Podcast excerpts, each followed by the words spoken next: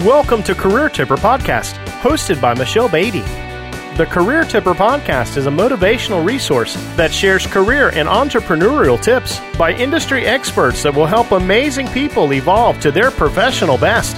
And now, your host, Michelle Beatty. Episode 19 of the Career Tipper Podcast features Dallin Vanterpool. Dallin is a private banker from the British Virgin Islands. He spends most days advising high net worth clients or helping young professionals build more meaningful careers as host of Focus the Fire podcasts. Over the past 15 years, school, work, and play allowed him to experience diverse cultures in the United States, South Africa, Latin America, and Europe. Since 2012, Dallin has been leading D-Spot Jazz, a movement to advance music, poetry, and other performing arts in the Caribbean. As a musician, he specializes in saxophone with training in theology and jazz. Dallin is going to share how self-discipline helps him balance art and corporate work. I'm your host, Michelle Beatty, career confidence author and coach. Dallin, welcome to the Career Tipper podcast.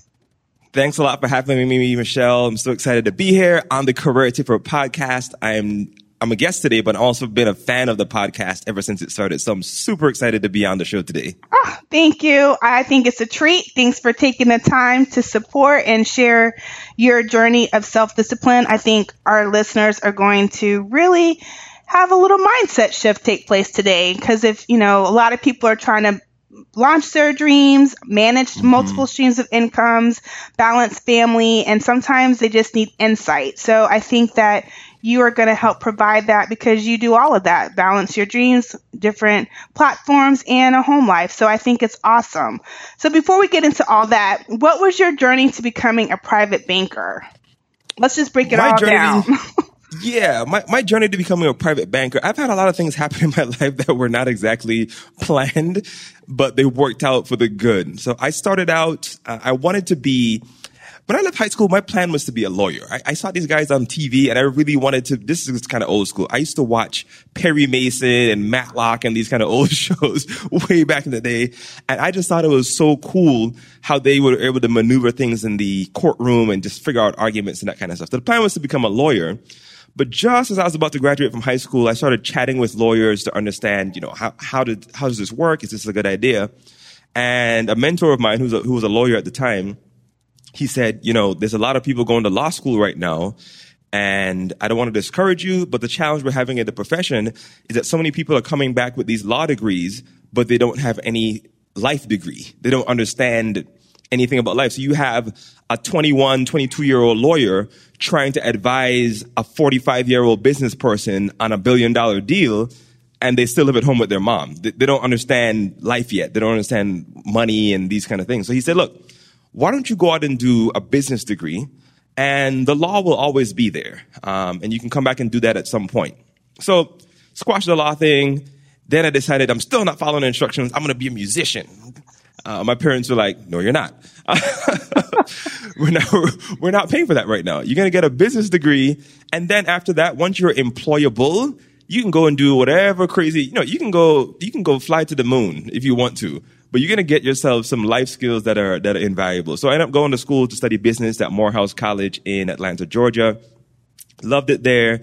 Great experience. Studied accounting as a concentration. And throughout that time, I really got exposed to uh, the wider business world. So not just the classroom, but it was an eye opener into what's really going on out here. I mean, literally, you know, Morehouse is a particular kind of environment where because of the connections the school has, you would be in class and, you know, you have vice president of G- JP Morgan Chase come to visit one day or, you know, the CEO of, of UPS come in to talk to the class one day. You just have these different people and you get to chat with them one on one. So that really opened my eyes to a lot of different things. Left school, went to work in corporate America. So I was an auditor, a public accountant with Ernst and Young. Loved it there. Great experience. And again, being 20 years old, 21 years old, and you're sitting across the table from, you know, vice presidents, CFOs of major, I mean, major corporations. You're talking about, you know, Delta Airlines, Disney, Coca-Cola, and you get to ask them any question you want because you're the auditor. So they know if they give you a sideways kind of funny answer, it's going to be problems. So they, they're actually more inclined to treat you like a professional and, and ask and answer the questions. So that was another formative experience. Uh, eventually I got fed up with corporate America and I said, you know what? I'm going to seminary. I'm going to the- theology school and I'm done with corporate America. Um, sold my fancy car got me a Wrangler, which I, which I loved, and I decided I'm going to Emory to study theology and jazz, or theology and the arts. So that was a three-year program, which just took a whole different kind of left turn in my life. Um, really started focusing on faith, spirituality, uh, and my call for what I want to do in the world beyond just making money or beyond just you know earning income and all this stuff. Really started focusing on what transformation do I want to see in people not just in the spiritual side. And I was trying to figure out how I can combine these two worlds that I was really passionate about the business world, the faith world, you know, the office life plus the personal life. Um, and during that time, that degree ended up taking me to live in Istanbul, Turkey for a while to study some different things. And again, all these times you're just collecting coins along the way, collecting coins of experience, collecting coins of understanding people, different religions, faith, and just seeing what's going on. Eventually, moved back home to the British Virgin Islands, went back into accounting for a while with BDO, loved it, and suddenly I decided I didn't want to be on the side of just counting money anymore. Uh, I want to be on the side of actually helping people to make the money. And opportunity came up to jump into the private banking world, which I had never done before. Um, but you know, opportunity comes up, you say yes, and then figure out how to do it later. So fortunately, I was able to convince them to take a chance on me, even though I was this crazy kid coming in from the accounting world with zero banking experience. Um, and got into the private banking world with a bank out of Liechtenstein, VP Bank, and loved it. Loved it since then. Um, the opportunity to be, if you put it into sports terms, to be on the offense rather than just the defense. And I think banking has been over the past, I don't know, three years here, the most, uh, the most the most interesting experience because now you're really getting to see how money and finances intersects with people's lives. You know, when you have a client come in to say, "Hey, I have my daughter, she's 10 years old, and I'm worried that I'm not going to have enough money to send her to college when she turns 18. Can you help me with that?" And when you're able to sit down and take somebody's, you know, nest egg of however many thousand dollars and structure a way for them to grow that to meet the cost of college in 10 years. You know, that's the kind of stuff that's not just, hey, I'm helping people make money. You're helping to send a child to school. And that for me is the, the deeper part of it. So that's my journey and how I got into this crazy private banking world. I love it. And I know that you share a lot. You educate. I know like anyone that follows you on LinkedIn. So listeners, I encourage you to follow and follow Dallin on LinkedIn because he shares a lot of information in regards to understanding the logistics of banking and how it impacts you personally yep. and professionally. Um, he really takes the time to put out content that is easy to understand and how it can apply to you and how can and things you might need to think about or consider or from a, just uh, understanding um, how it impacts you from a global perspective and local perspective. So maybe you can make possibly consider making different decisions for yourself or being at peace with the decisions that you have made for yourself. Absolutely. Yeah we try to i'm the kind of person where i am excited about seeing transformation in other people's lives. So I'm always trying to, I, I, have issues being one of those social media people that's like, look at me, look at me. Hey, I'm taking a selfie. Look at me. I, I just, it feels very weird to me. So my social media, you know, you know, space or my, the only way I can feel comfortable with sharing something is if I can say before, okay, how is this going to add value to someone else? Otherwise, it feels weird to me just to, hey, here's a here's an awkward picture of my face. I, I, just can't do that. So I'm always trying to trying to go the other way and add value to somebody else with whatever I'm sharing or, or putting out there. I think it's important to pay it forward in every way possible. So I think it's fantastic. Yeah. Now, I know you're a saxophonist, so what was that journey to becoming a saxophonist? I want to paint the full landscape of Dallin in this self discipline piece. So, we know you're a private yeah. banker and you're a saxophonist, so what was that journey? So, the journey, funny story on this one. So, here I am, picture it. I'm, I'm like the Golden Girls right now, Sophia from the Golden Girls. Picture it. You know, it was, you know, 1990 or whatever. and I'm in the youth choir for my church, and we decided we're going on a trip to New Jersey. Now, I had an older cousin. He was three years older than me. Stephen, if you end up listening to this podcast, I just want you know I'm still mad at you about this. So I have an older cousin who played the saxophone, and we go on this trip. At this point, you know, this is before my voice changed. So I'm singing like, you know, second alto in a choir or something. and we get to this trip, and we meet this super, I mean, at, at the time, I, I just thought this was the cutest girl I had ever seen right, in New Jersey. And we do our first concert, and I sang a solo in this little song. And she's talking to me after church, and I'm like, oh, yeah, that's right. I'm the man. I'm cool. I'm 10 years old at this point, or nine, nine or 10 years old. Like, yeah, I'm cool. But the second concert the night after, my cousin gets up and he plays his saxophone, and this young lady dropped me. I mean, she, she just forgot about me. she just, like, I don't think she talked to me for the rest of the week. It was just over. All of a sudden, she's all over my cousin with the saxophone. And that was the golden moment where I decided, you know what? I'm not going out like this ever again. I'm going to learn how to play the saxophone. And that, that honestly is how it kind of got started. Um, so I got into high school and, you know, in the British Virgin Islands, the music program is, is extremely elaborate. It's very, it's very intense. You have people who've gone on to do study at Berklee Berklee School of Music and all this stuff. So it's very intense. And I picked up the saxophone. Um, a buddy of mine, Kamau Georges, who was my teacher at the time, he started teaching me how to play. Um, and within a year, went from, you know, went from just trying to learn how to play to being on stage performing with him. Now, I sounded like crap, but, you know, you had the, the courage to get up there. And that's kind of where the self-discipline came in. One of the things that, one of the handicaps, so to speak, that I had that when I was very young, I had surgery on one of my hands. So I have two fingers that, because of that surgery, they move a little bit slower than the other fingers. Now you can imagine as a musician, if you're trying to, you know, do, re, mi, fa, sol, la, ti, do on a, on a saxophone, and it's more like do, re, mi, fa, sol, la, ti, do, do. It can get a little weird if you have two fingers that are moving more slowly. But this guy, Kamau, he didn't, he didn't let me have any kind of special, uh, special privileges. He said, look, you got to keep up with the class. You got to do whatever you got to do. If you have to practice harder than everybody else just to sound average, do what you got to do. I'm not, I'm not easing up on you. And that's where this whole self-discipline thing came in, where you move from being the person that had the handicap, but because of the amount of discipline that you're able to show, your work ethic, you end up being top of the class and going on to perform in, you know, Las Vegas and South Africa, all these different places. Um, so that was the musical journey uh, for me. So your music, not necessarily your corporate career, has led you all over the world. Yeah, it's been a little bit of both. It's been a little bit of both. It started out as um, the music side of it, but it's interesting how the music would be a lot of times the X factor that would open different opportunities.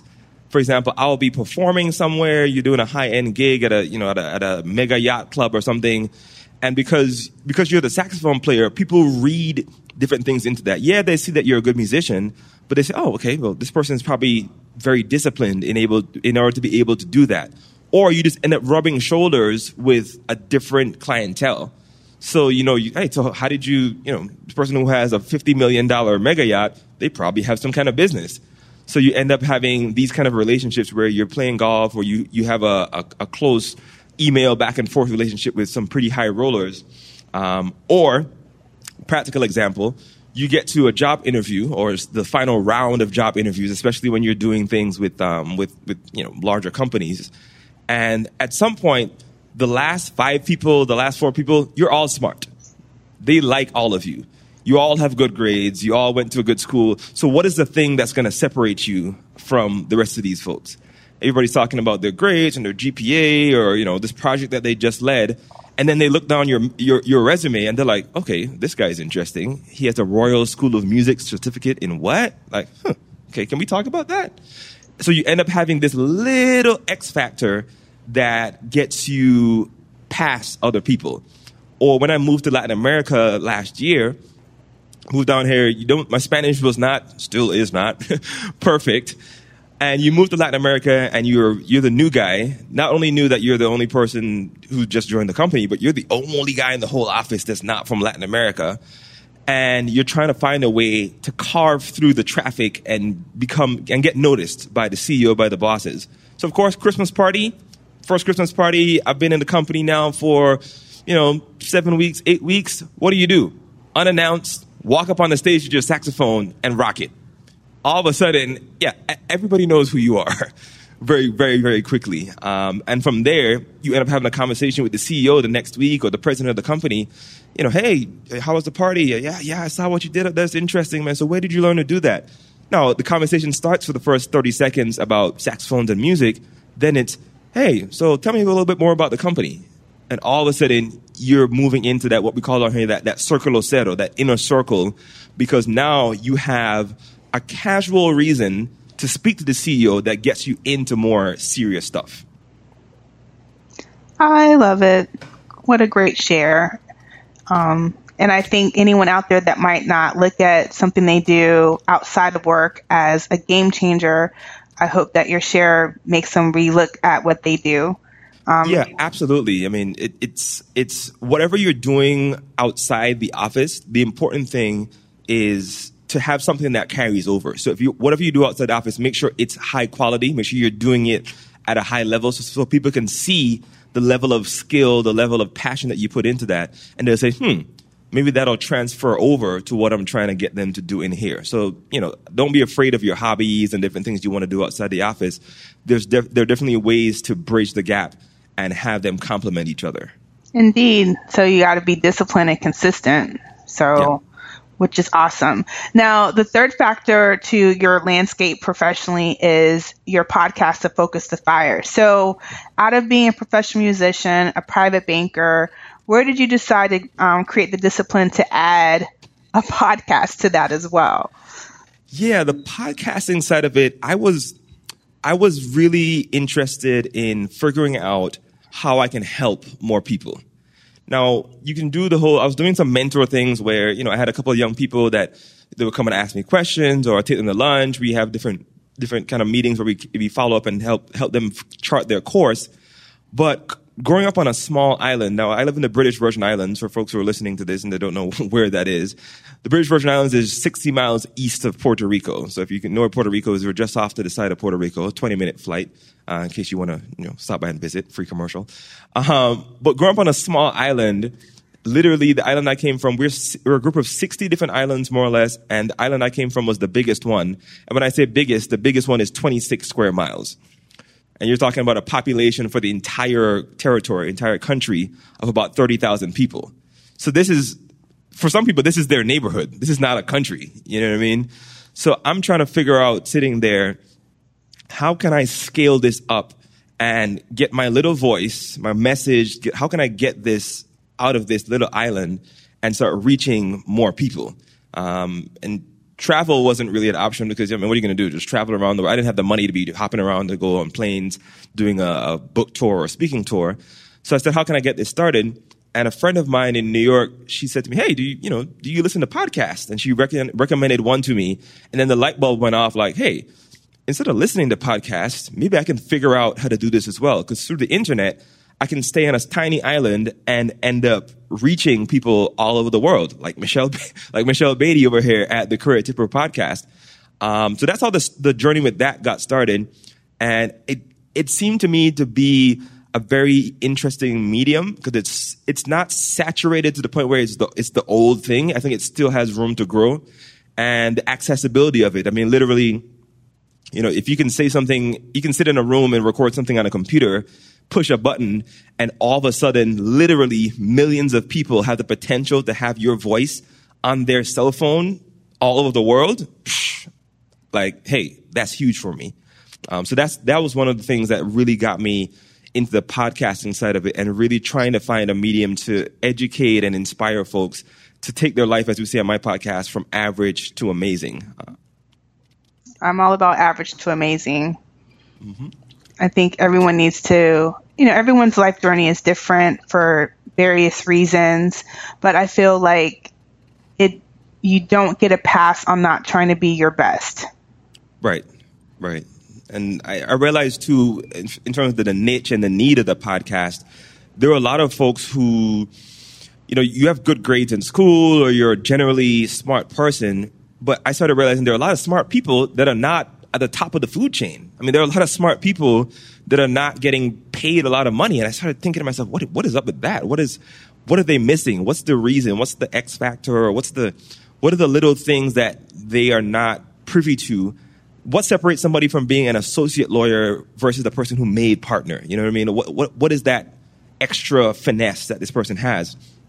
So I started doing a lot of research, everything from educating myself, reading a bunch of books, interviewing offline people that I know that were excelling in their careers. So on the podcast now, we take that information, whether it's from the books, from you know CEOs, partners at law firms, people who are higher up in the food chain, and distill it into these 20 minute more or less packages um, that say, hey, look, here are the here's the essential career advice that you need to enjoy a meaningful career because I'm big on having people enjoy meaningful work, not just like you're getting paid a bunch of money, but you're not doing anything that matters.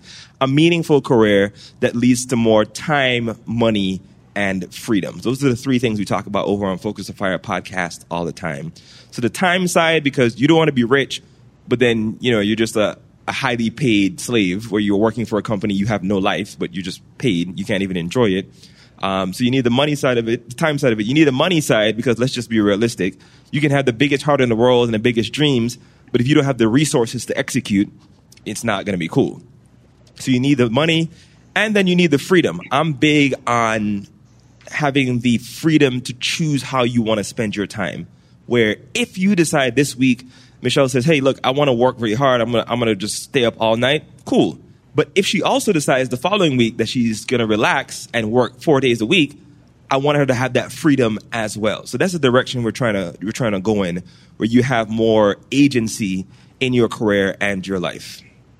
I think that's key. And I am a podcaster that believes in supporting other podcasters, and I always encourage um, listeners and others that I interact with daily. I'm like, listen to a medley of professional development podcasts and just listen to mine. I do recommend Focus the Fire because mm-hmm. I think you can take all these different nuggets of how to evolve to your professional best, how to go from average to amazing. And I think eventually it creates this nice whirlwind of push, right? Push to yeah. action. And then you're like, it clicks and then you make a shift. That shift could be just learning another language. That shift could be listen more and talk less. It could be something very simple.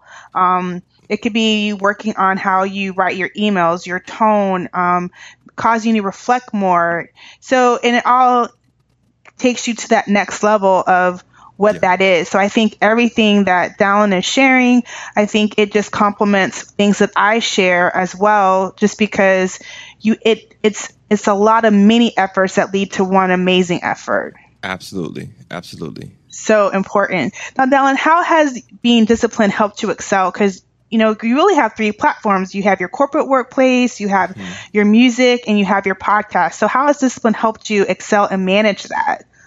Yeah, it can get a little hectic sometimes. uh, I, I, will admit that it can get a, a little or a lot hectic.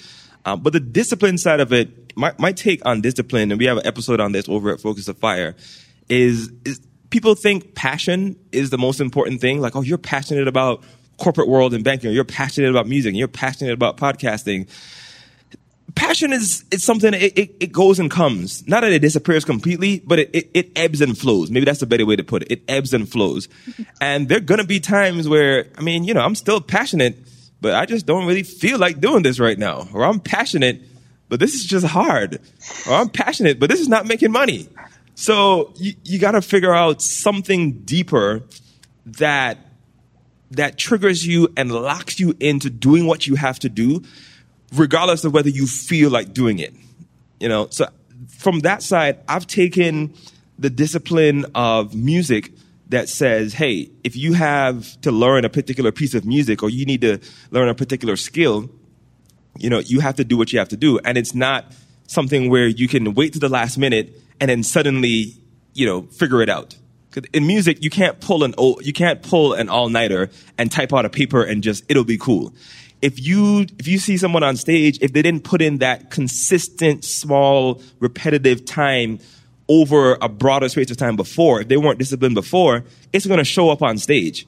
And being in music you know especially when you're talking about jazz you, like people are going to know when you don't know what you're doing a lot of times in jazz it's improvised um, to a large degree so you, a lot of times sometimes you don't have a piece of paper in front of you to remember what to play or to tell you exactly what to do. So the only thing you have to rely on is the discipline and the skills that you've practiced before.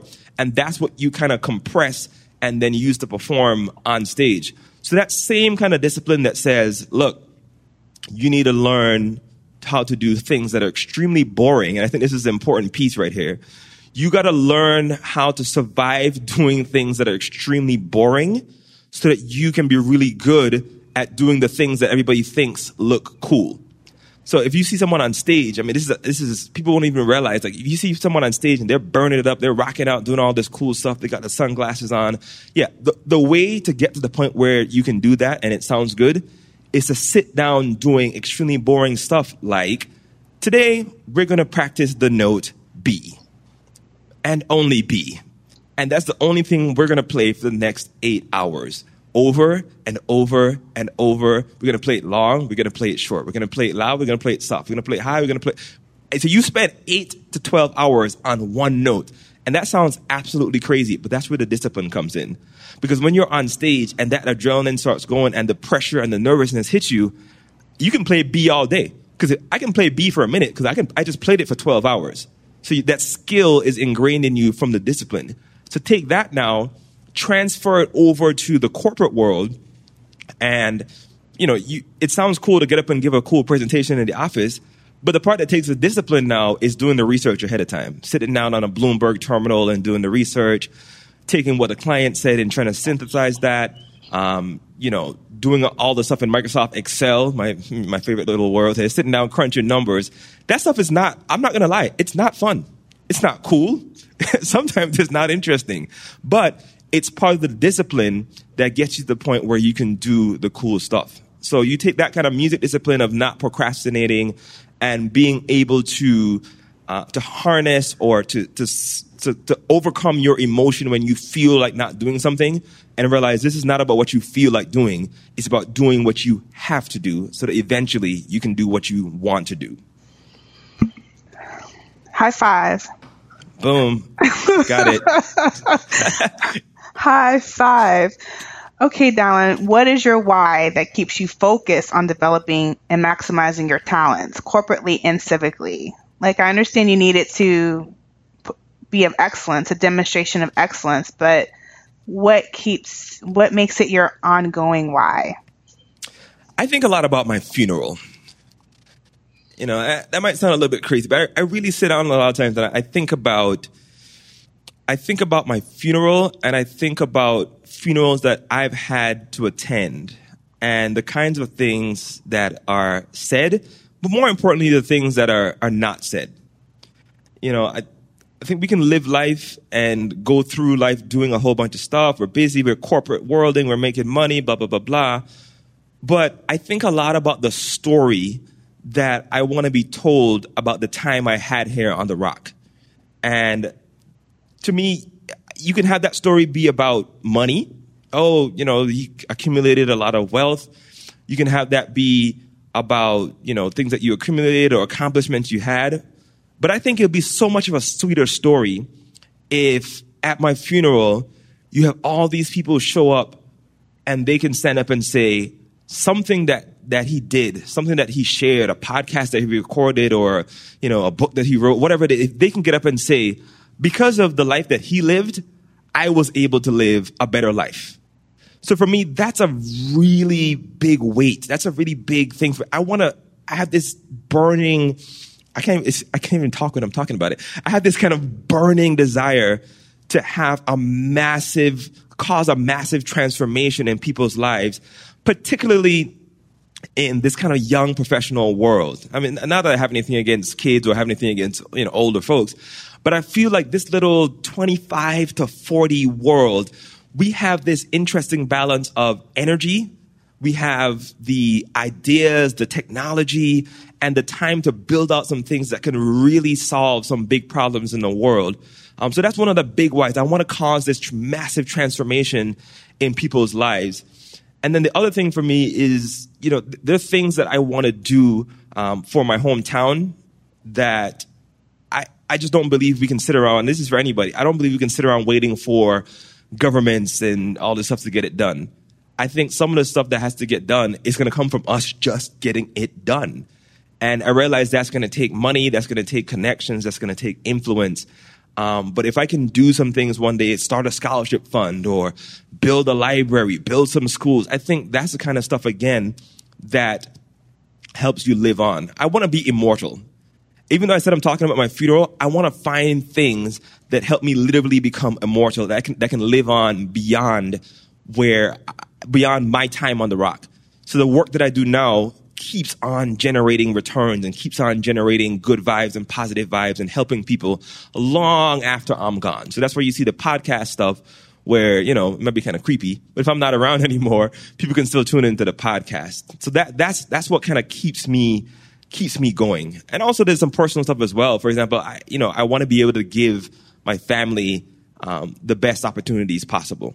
You know, not to spoil the kids with, you know, all the money and that kind of stuff, but I realized that for, for a lot of our generation, we're going out there and we're competing against folks who are not starting from step one. For example, when I started my first corporate job, I'm coming in and I'm driving, you know, my college car and I'm driving a basic, I had a Mitsubishi something or the other. But I realized that the people in the office, they're driving the BMW that they got freshman year that's already paid off. So here I am with a car payment, paying rent, trying to figure out life with all these expenses, but they're working already on their stock portfolio because they don't have a car payment. So we, I realized there's some kind of gap here where we're, they're already one step ahead of us. So I'm trying to help this generation of folks to get ourselves together where we don't take this amazing pride all the time. And yeah, we came up from the bottom. Now we're here. Yeah. The problem is we keep on having to come up from the bottom. We gotta, we gotta stop coming up from the bottom. We gotta get to a point where we stop feeling guilty for giving our kids or giving or, or, crew or, or squad uh, a start in life. This is not something to feel guilty about. This is how it, this is all the folks you're looking at and wondering how they got there. Yeah, that's generational wealth. That's generational connections. The reason so and so got that job, I know we're here on Career Tipper, the people that you're competing against in that interview, yeah, they put in their resume, but somebody put in a phone call on the side because they knew somebody that knew somebody. So I'm trying to help us get to that point where, look, I may not have had that opportunity to have someone make a call on my behalf, but if I can build myself up to the point where I can make the call for somebody else in five years, in 10 years, boom, that's where we're at. Now we're starting to build a foundation that can help us get to the point where we have more money, time, freedom, and also influence. So that's my why, man. I'm really passionate about getting people to that next level. Y'all can't see that. Michelle's over here dancing.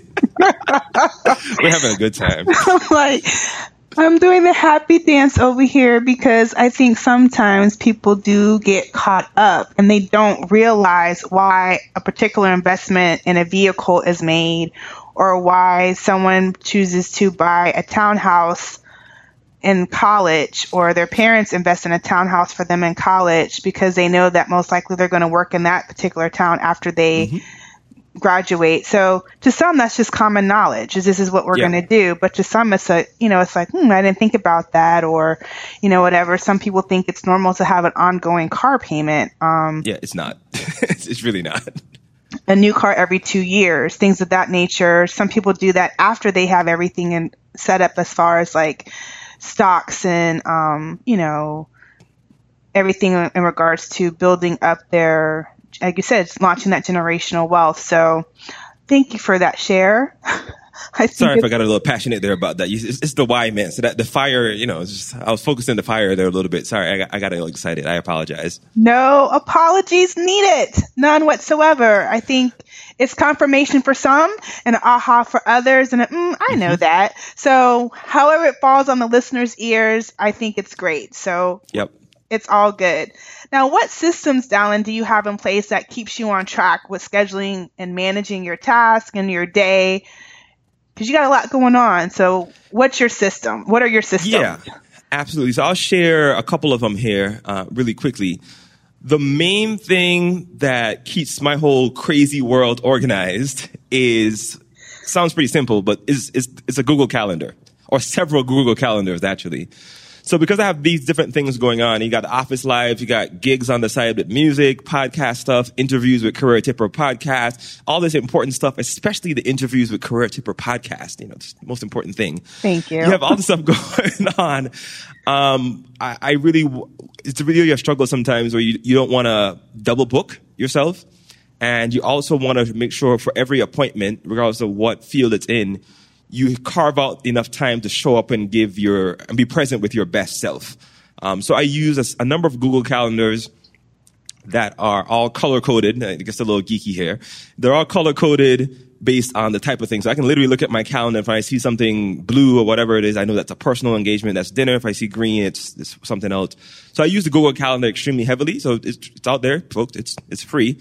Um, I think the trick that people don't realize sometimes is that even if you have your Gmail account, within that, you can create more than one calendar. So that's like a little power user tip here. You can create more than one calendar um, that's linked to your one email account. So that keeps you a little bit more organized with, with the different things. Uh, you can even have certain things that are certain calendars that you set to public. So, for example, uh, which leads into the next one, um, the other add-on tool that I use is Calendly. So, C A L I'm going to mess this up. C A L E N D Y. Yeah, Calendly um, dot com. They have a free tier that I use. Uh, of course, you get more bigger tips with uh, with bigger tools. Sorry, with the paid tiers, but I really don't like wasting time booking meetings. Like, hey, are you free on this? Oh, no, I got to meet. Okay, what about this? No, that's not, you know, that, that, that 14, those 14 to 15 back and forth emails when you're trying to book an appointment. I really, that, uh, I loathe that process. So when I discovered this service, you know, it links again with your Google Calendar and you can preset, um, windows of time where you have availability for meetings or whatever it is. You can set more than one type of meeting or just one meeting. And for example, if I'm booking a podcast interview with Michelle, it doesn't have to be this long back and forth of when are you available. I send a link. Hey, click on this. You will see the times for the next month or whatever it is when I'm available and you book yourself on my calendar. And it's a real clean, simple process. Sends an email uh, confirmation to each person. It drops it on my calendar. Simple and clean. If I change the time, it automatically sends Michelle an update if I need to cancel, whatever it is. So that's a cool tool. And the last one to keep myself organized is Evernote. I am a big Evernote user. I mean, I got tired of having, you know, post-its here and a little piece of paper in my jacket pocket and, you know, you got a Word document with all this weird, crazy stuff. I just started using Evernote because with the amount of moving around that you have to do between travel and bouncing around to different places, Evernote is a cool way to keep all your stuff together, even if I need to drop a voice note and different types of media as well. So even if I want to drop a a quick voice note on a concept that I'm thinking about, I can record that on an Evernote immediately, and uh, suddenly it's accessible on, it's accessible on all my devices. So I use Evernote a lot as well. I think those are the three main ones, man: the Google Calendar, Calend, Calendly, and uh, and Evernote. Those are the main tools to kind of keep the crazy world under control. Okay, well, thanks for the insider insight. I think that's awesome. Now, what are a few professional development activities that you do? You know, how do you keep yourself professional development, even on an occasional basis or ongoing basis? What are your activities? Absolutely. So I set I set a an aggressive reading calendar. Um, I try to no. I set this calendar. Sometimes work gets in the way and different things. I don't get to get it all in there, but I recognize the importance of keeping your own tools sharp you know, I, especially when you're out here doing the podcasting stuff and you're constantly pouring out, um, you, you can't get a, to a place where you think you know everything. You, you know, so you, you're constantly reading and researching um, to make sure you're up to up to speed with the things that have happened before, old books, and also the new research that's coming out. So I try to set on my calendar a time each week or each day and say I need to get at least one hour or two hours or three hours or whatever it is of reading done um, for a week. And I'll sit down and I'm always looking for book recommendations or different things. I'm talking to friends. Hey, what are you reading right now? What are you reading right now? To try to get that library, even if it's backlogged, up for things I need to focus on. And I'll do that through a mixture of whether it's Kindle, you know, if I'm downloading a book or uh, it was Apple Books or iBooks, whatever it is, or Audible, so I can listen in the car. So I'm trying to maximize I'm trying to, I'm always trying to avoid any kind of wasted time. You know, if I'm in the bathroom, okay, that might be too much information. If I'm on the car, in the car driving, I want to make sure I'm doing something with that commute that can help me develop professionally. So that's on the on the self education side. Um, I listen to podcasts like Career Tipper, which I definitely recommend that folks listen to, because um, the the guests Michelle brings on are just I don't know absolutely phenomenal. Um, since I've been listening to the show, so check out Career Tipper podcast as well as others out there like Michelle is saying.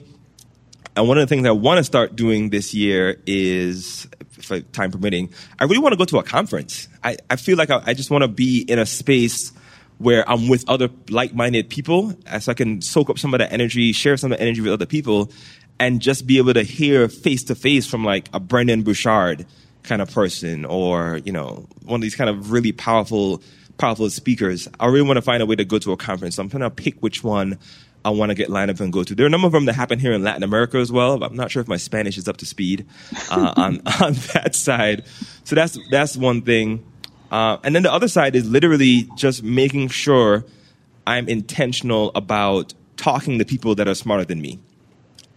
It's not a casual thing for me. I, I literally will seek out persons that either you know persons that might be my network or someone that just seems more knowledgeable, and I will humble myself and sit at their feet and kind of say, "Hey, what are your thoughts on this, that, other?" Or if it's someone that knows me, "Hey, can you give me a, just just be brutal here? Give me a, a, an unbiased critique of things you think I do well, I don't do well. Where can I improve? You know, just like hurt my feelings if you have to, but I'd rather get my feelings hurt here with you than risk not developing or going out and doing something wrong.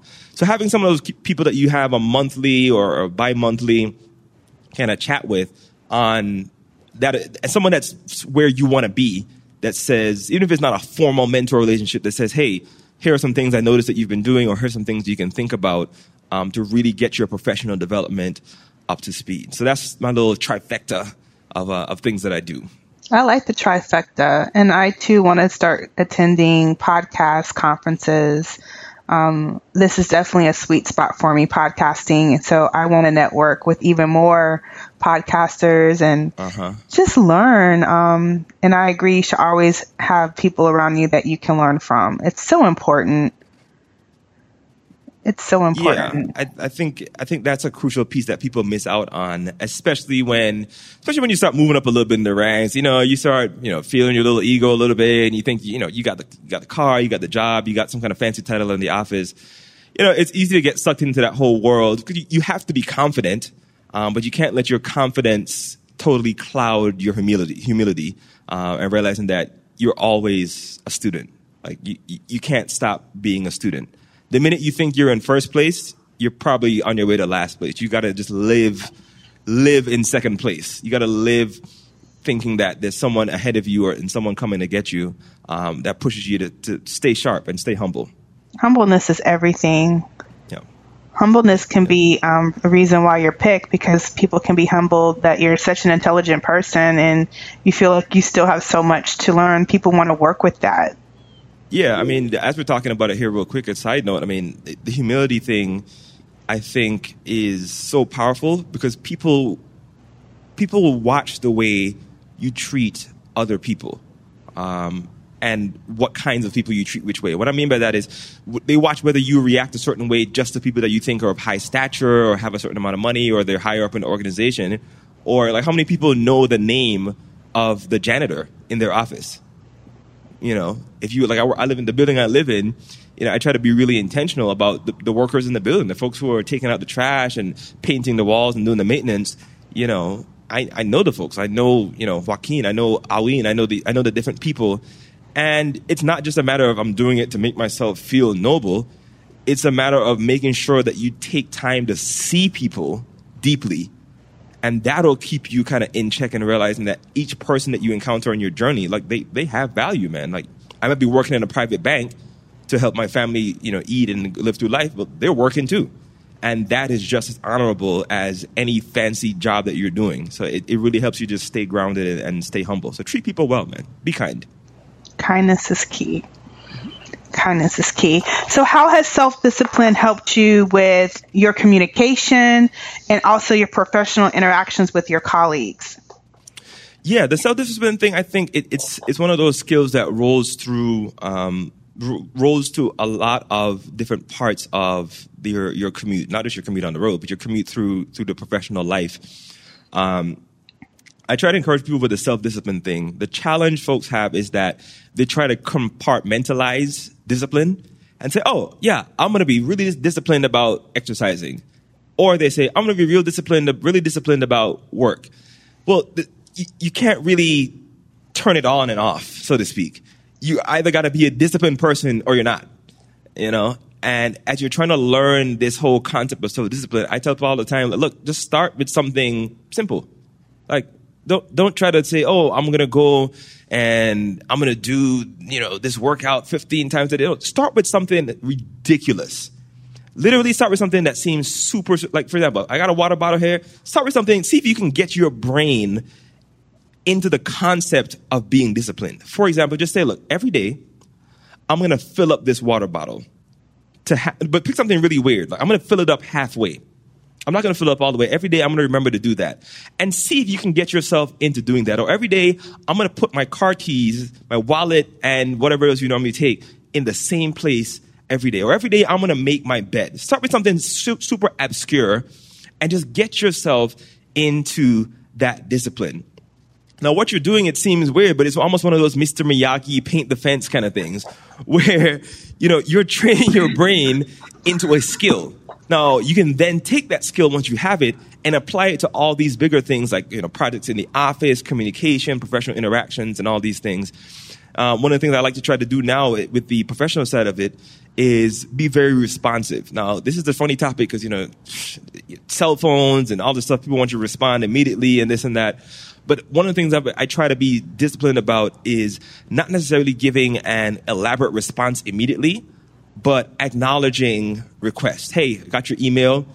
Give me a second. Let me think about that. I can respond to you tomorrow in depth. I'm on the road right now, but I just want you to know that I see you. You know, try to be really disciplined about that kind of stuff. Or uh, if you have a project to get done, again, I talked about the saxophone discipline thing, really trying to get over this whole procrastination stuff. Because the thing is, you if you're trying to move yourself from average to amazing, like you're gonna you're gonna procrastinate and you're gonna get it done. You're gonna get it done. You're a high performer. If you're listening to you know Career Tipper podcast, you're the kind of person who's already driven, so you know you're gonna get it done.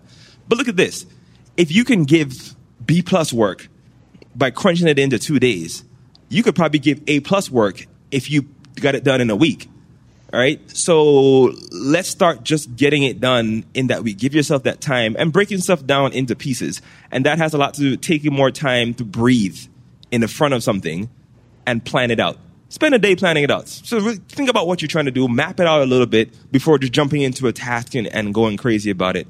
And those kind of little things I think really help with the professional interactions. People can see how organized you are, especially on the communication side um, you know, if I'm doing the podcast stuff, I don't have a. I'm on social media and I'm pretty active on Twitter, but I don't have time to burn doing all this stuff. So I use another tool called Meet Edgar, where I'll sit down on a Sunday and I'll program all the craziness I want to say during the week about podcast episodes, jokes, questions, a lot of stuff, so that at least that initial reach out is programmed and then I can spend time doing the interaction. So that again, that's a, a level of self discipline to sit down on a Sunday and think about what you want to say on Thursday.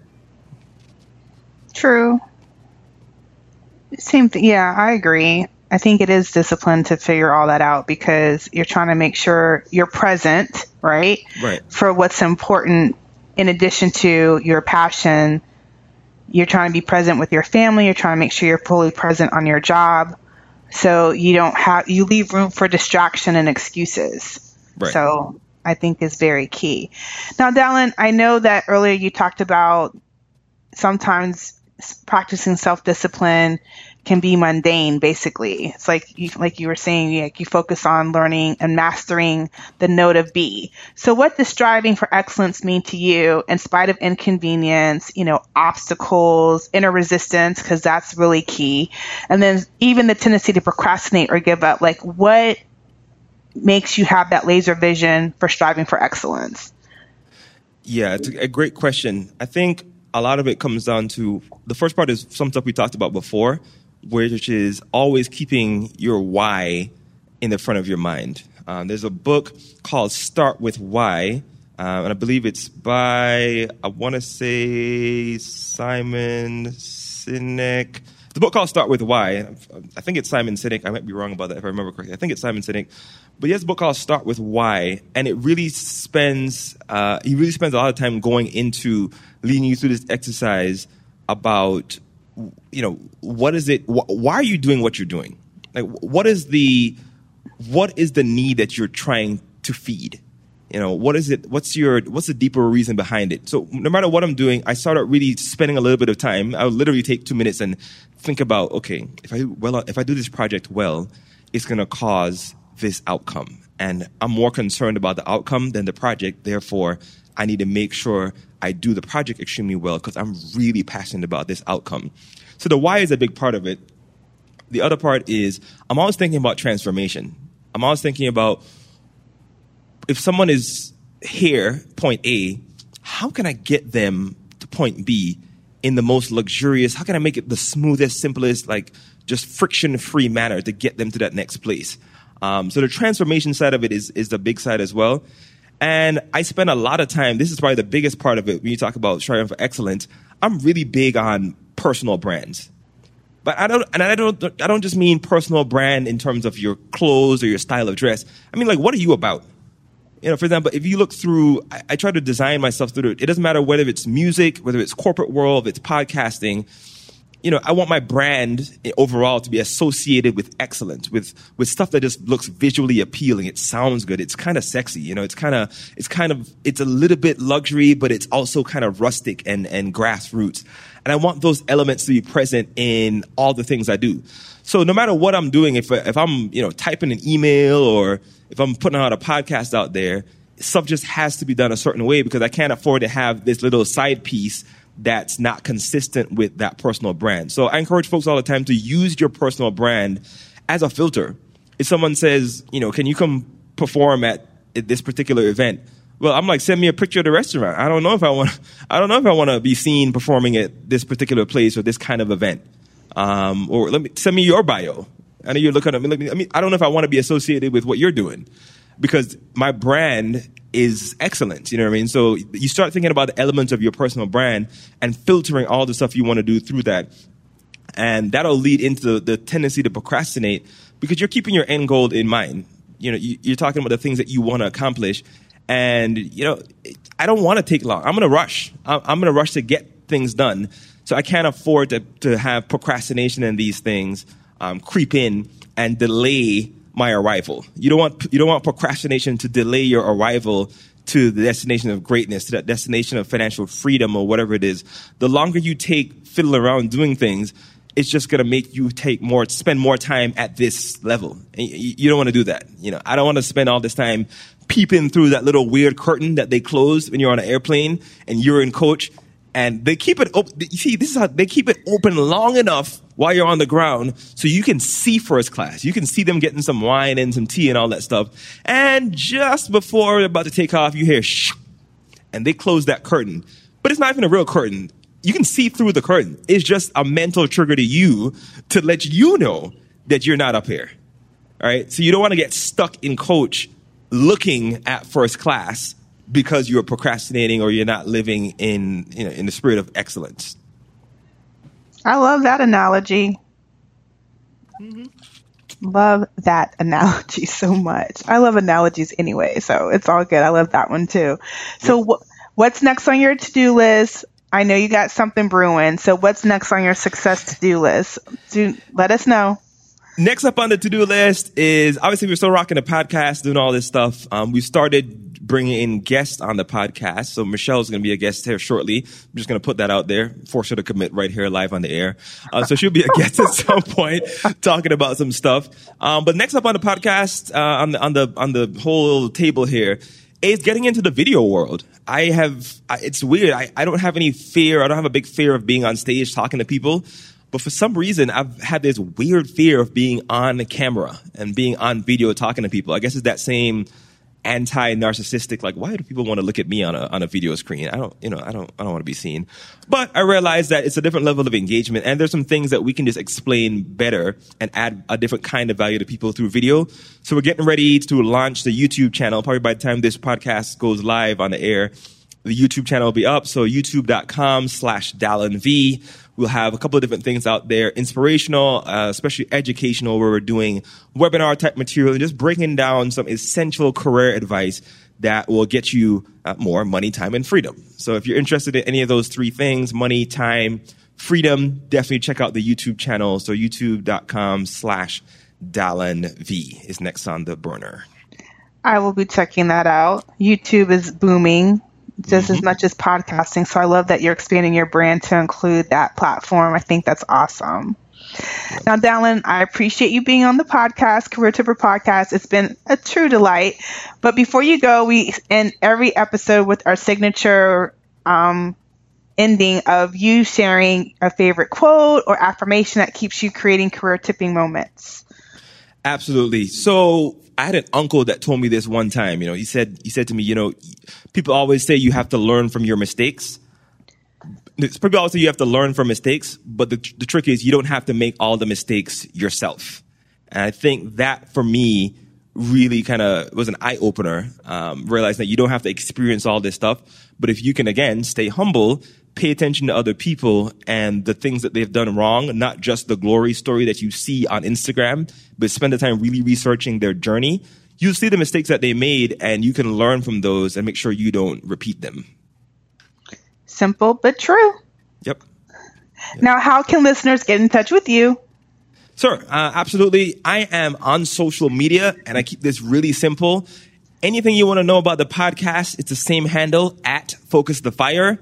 And if you want to keep up with any of my shenanigans, it's at Dalan V. So Twitter, Facebook, Instagram, YouTube, it's all at Dalan V. D-A-L-A-N-V. And of course, the podcast is over at focusthefire.com. Love it. And you can find me, Michelle Beatty, at CareerTipper.com, on Instagram and Facebook at CareerTipper, Twitter, CareerTipper1. And please listen and continue to listen and subscribe to the podcast on Spotify, Stitcher Radio, and iTunes. Thanks for joining, and remember to be confidently you. Thank you for tuning in to this episode of the Career Tipper Podcast. We're grateful for our listeners and guests. For more resources about how to evolve to your professional best, share your comments and feedback about this episode and your suggestions for future guests, visit careertipper.com. Until next time, be confidently you.